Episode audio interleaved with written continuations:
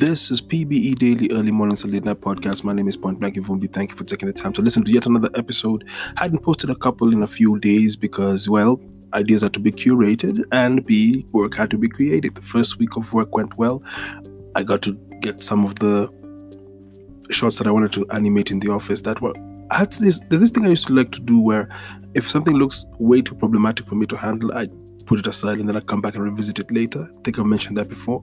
And this time when I was in the office for the first week, the energy in the room was perfect, the energy in the space was perfect. And by the time we got to Wednesday, Thursday, I whenever I finish a shot, I start prepping what the next shot is going to look like. Because yes, the storyboard exists.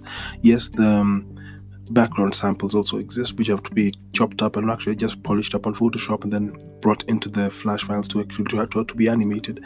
I had these shots where I consider them money shots. It's a time I was taught in animation when I was still doing Tinga Tinga Tales back in the day.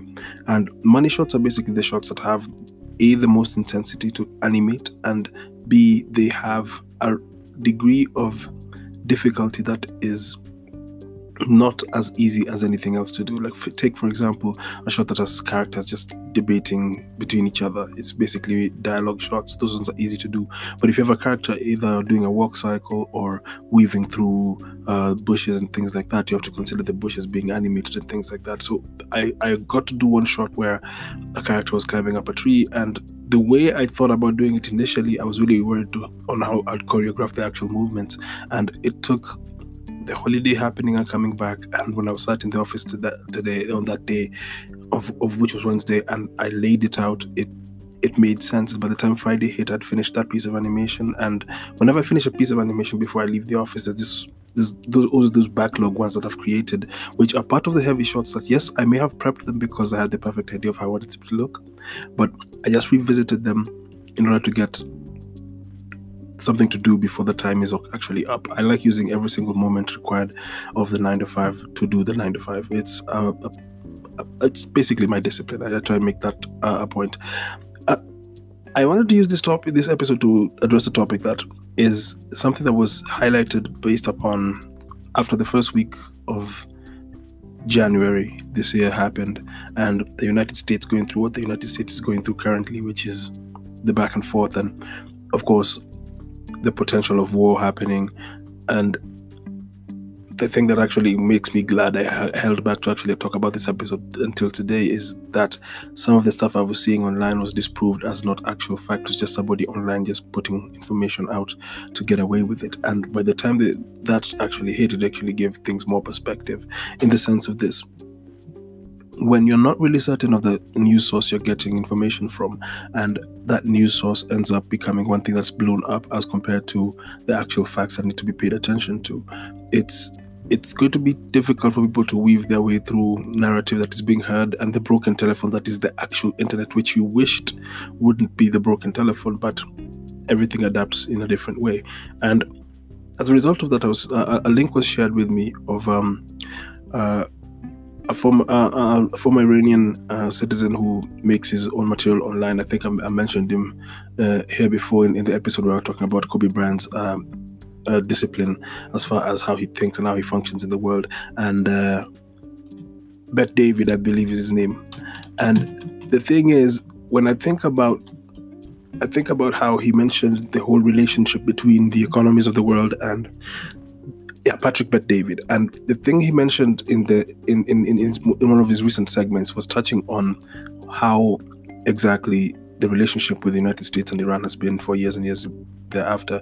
And then after that, I watched yet another clip that was unrelated to that, still touching on the, on the information that is how the internet and how it behaves based upon how the relationship with the internet and uh, traditional law as, as we understand it.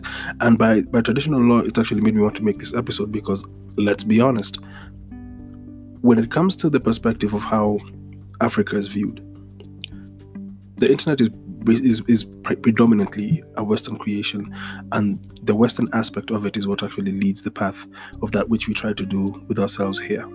And because they have the bigger stake and the higher controls based upon that, they get to dictate a lot of what we we see being perceived through their to their audiences there. And for us, we end up reacting to the, the perception that they give us as we look out.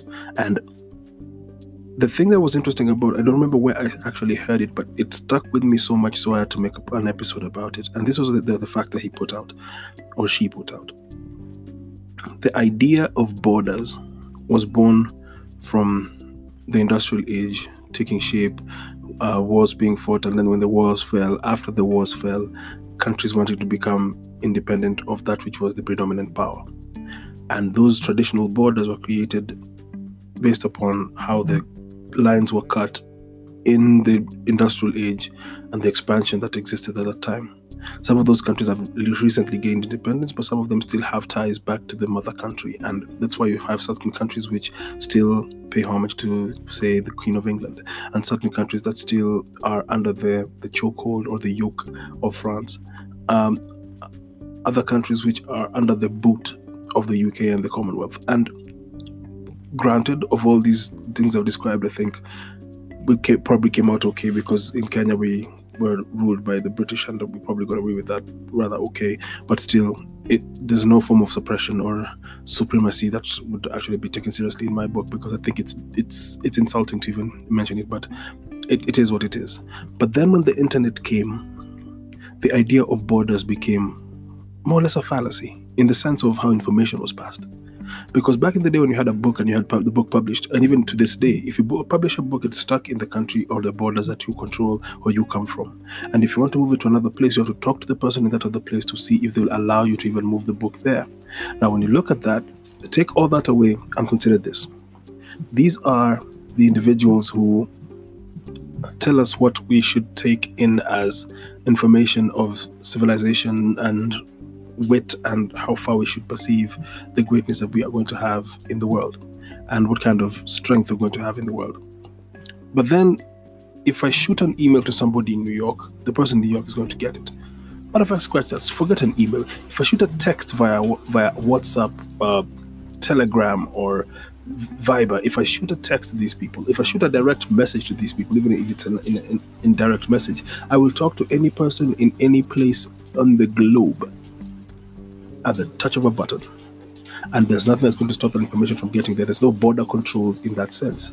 And then you take that information and you look at how that information has been deciphered to the individual. It's basically me and that person talking. No one else is going to be involved in the debate, or even in the in the chat, or even in the romantic interaction that's going to happen thereafter, or or or, or otherwise. And that alone is something we need to be marveled by. I mean, we're entering the second decade of the 2000s, still the 21st century, and in the 10 years, if not the last 20 years of my life, the things I've seen happen from post offices becoming obsolete to emails even becoming obsolete to text messages becoming predominant to video calls becoming a thing. I mean, there's more than three, four apps that actually make it possible for you to video conversate with somebody anywhere in the world in real time.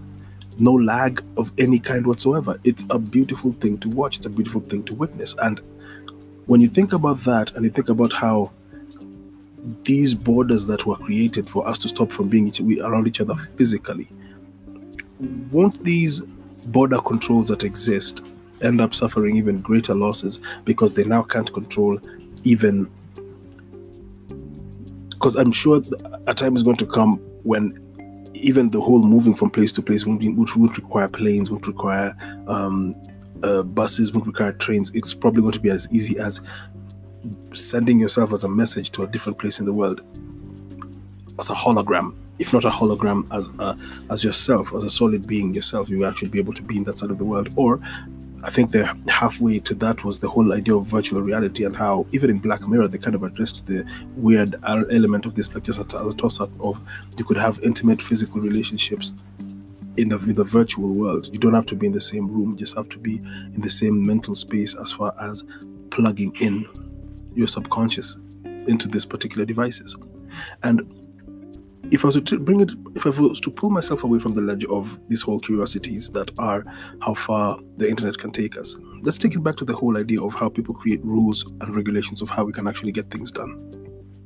In my country, for example, there's this weird rule that they were trying to put together. I don't know if they actually tried to pass this thing as an actual law. They wanted people to register the groups that they create for them to interact with one another. But the groups that wanted you to register are the groups that actually exist online which is hilarious. A friend of mine told me that the president of the Republic of Kenya actually pulled his account away from the from from Twitter because he was tired of the actual personal attacks he was getting from his citizens. So now the press corps of the of the of the Republic of Kenya is the one that actually communicates with the public, and it's also something that I feel is attacking uh, a status quo that I, I hope to address in the next episode that I create, and it's the whole idea of how the internet kind of completely shut down the idea of aristocracy. But the idea of aristocracy also kind of thrives because everybody still wants to be down with the clique because the aristocracy still controls funds and still controls business. But the internet kind of controls the people.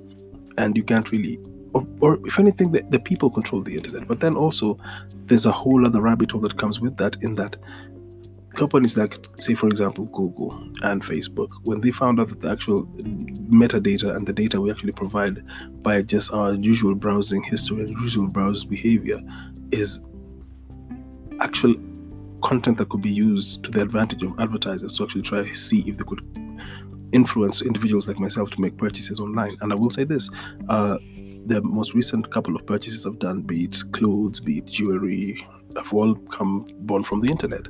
I can see something I like and work towards purchasing that particular thing. And when we see this predominant existence of the influence being used to charge us into a certain direction, maybe it's time for us to really start really thinking thinking about how heavy or how deep into this we actually have become. Because borders are probably going to become obsolete very anytime soon. And especially for me what these borders are serve me with is if i could finally be able to quantify how much success i can make on the digital platforms even in, in making sales of the different products i create online I would gladly jump into the deep end. But I also realized that in my country and in my continent, for example, we're still a very, very young country, figuring ourselves out. And, you know, if trying to figure ourselves out, the big problem then becomes well, how am I supposed to catch up with the world if we're still having to figure out ourselves from scratch? Because another thing, another documentary I watched that was actually touching on this whole idea of uh, internet and uh, the power that the the in- online industry is taking over from is the war that is coming and it's, a, it's I believe it's a frontline documentary that was done by PBS. You should check it out if you get the chance. And it discusses the whole battle of the internet that's going to take place between America and China. And China kind of wins in the fact that they play the long game. The the Chinese game known as Go, weirdly enough, and no pun intended. The game of Go was once had, had, had a, a champion player who played against an internet algorithm or is it a program? And the program did its analytics and competed with the actual human player, and the, the internet beat the guy.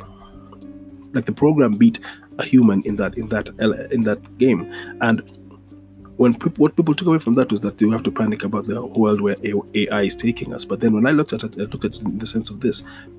It was the moment that sparked the whole idea of we have to now realize that when it comes to countries such as China, it is important to realize they are miles ahead in the sense of world domination through information.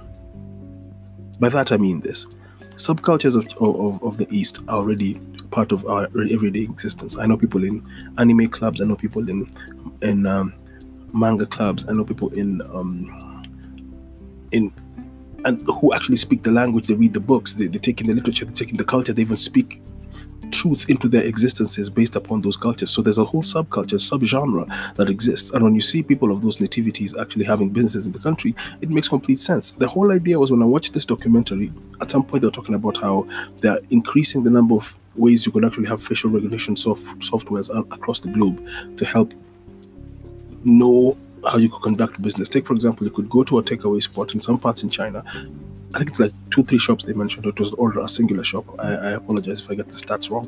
But you could go to this shop, like a McDonald's, for example, order food, and by smiling at the screen that you're looking at, you've paid for the food. it's augmented to that extent. Forget the whole thing we have as M-Pesa where you could actually pay via text message of, of money transfers. They actually do it with expressions. You don't you don't even need uh, to go to the supermarket with, with, with, a phone to make your payments. You can literally just walk in, and as long as the facial recognition software sees you and it knows it's you, the money is deducted from your bank account. And that's just a test run they're doing in China. Um, in in the states, they're trying to spearhead the way where you could have vehicles which don't require people driving the cars and to reach a level where if, if trucking companies could just have their vehicles move without actually truckers having to drive the trucks then that completely changes or eliminates the value of man in the whole shipping industry but then when i think about how every in that entire documentary, they're talking about how the borders are being destroyed as far as communication is concerned, and now how the internet, the, sorry, uh, the digital age, is taking over even the most physical of jobs like driving, for example. Then, of what value is man? And by that I mean this the whole increase in how you could digitally improve, say, companies by having machines run companies, so uh, run the, the heavy lifting in companies, for example, like building of cars, building of toys, packaging of, of, of food products, and all these things. Even farming, for example, and even they've been working on making robots to actually be able to build houses and all that. If if it reaches a level where all this is possible, then it means more people get laid off and don't people more people don't get to work.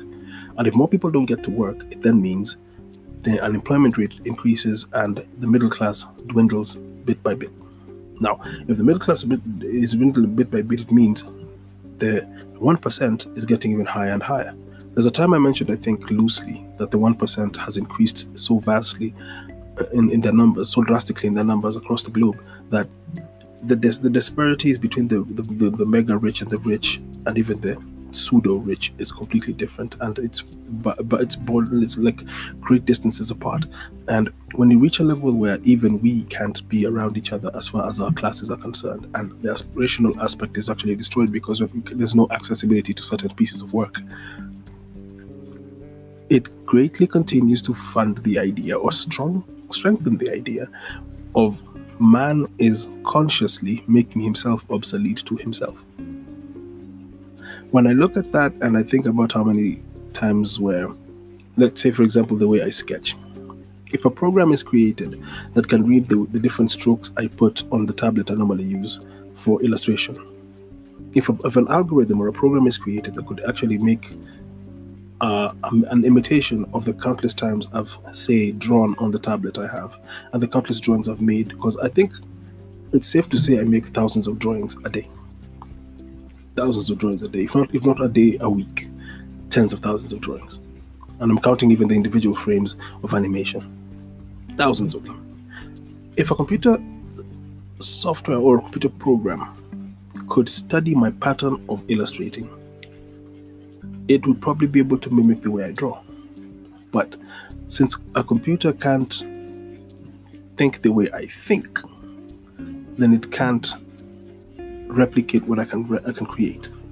However, a computer can take my voice, study the different variations in my voice, and be able to turn that into a method to imitate me and have my voice be used for advertising, for example, and take that to become a whole other individual who's an online presence.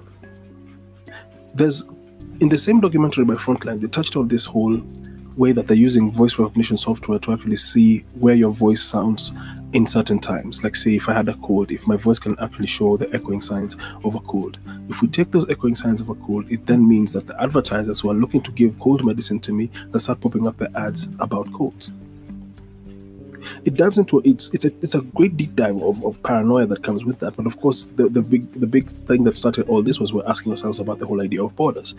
When we think about how our region of East Africa, for example, communicates in regards to how power is perceived and how business is perceived, we're constantly asking ourselves to each other, will we be able to see the nonsense that is power? And can we survive for each other as individuals in this constantly growing digital age because I love the digital age. I love every advancement that comes with it.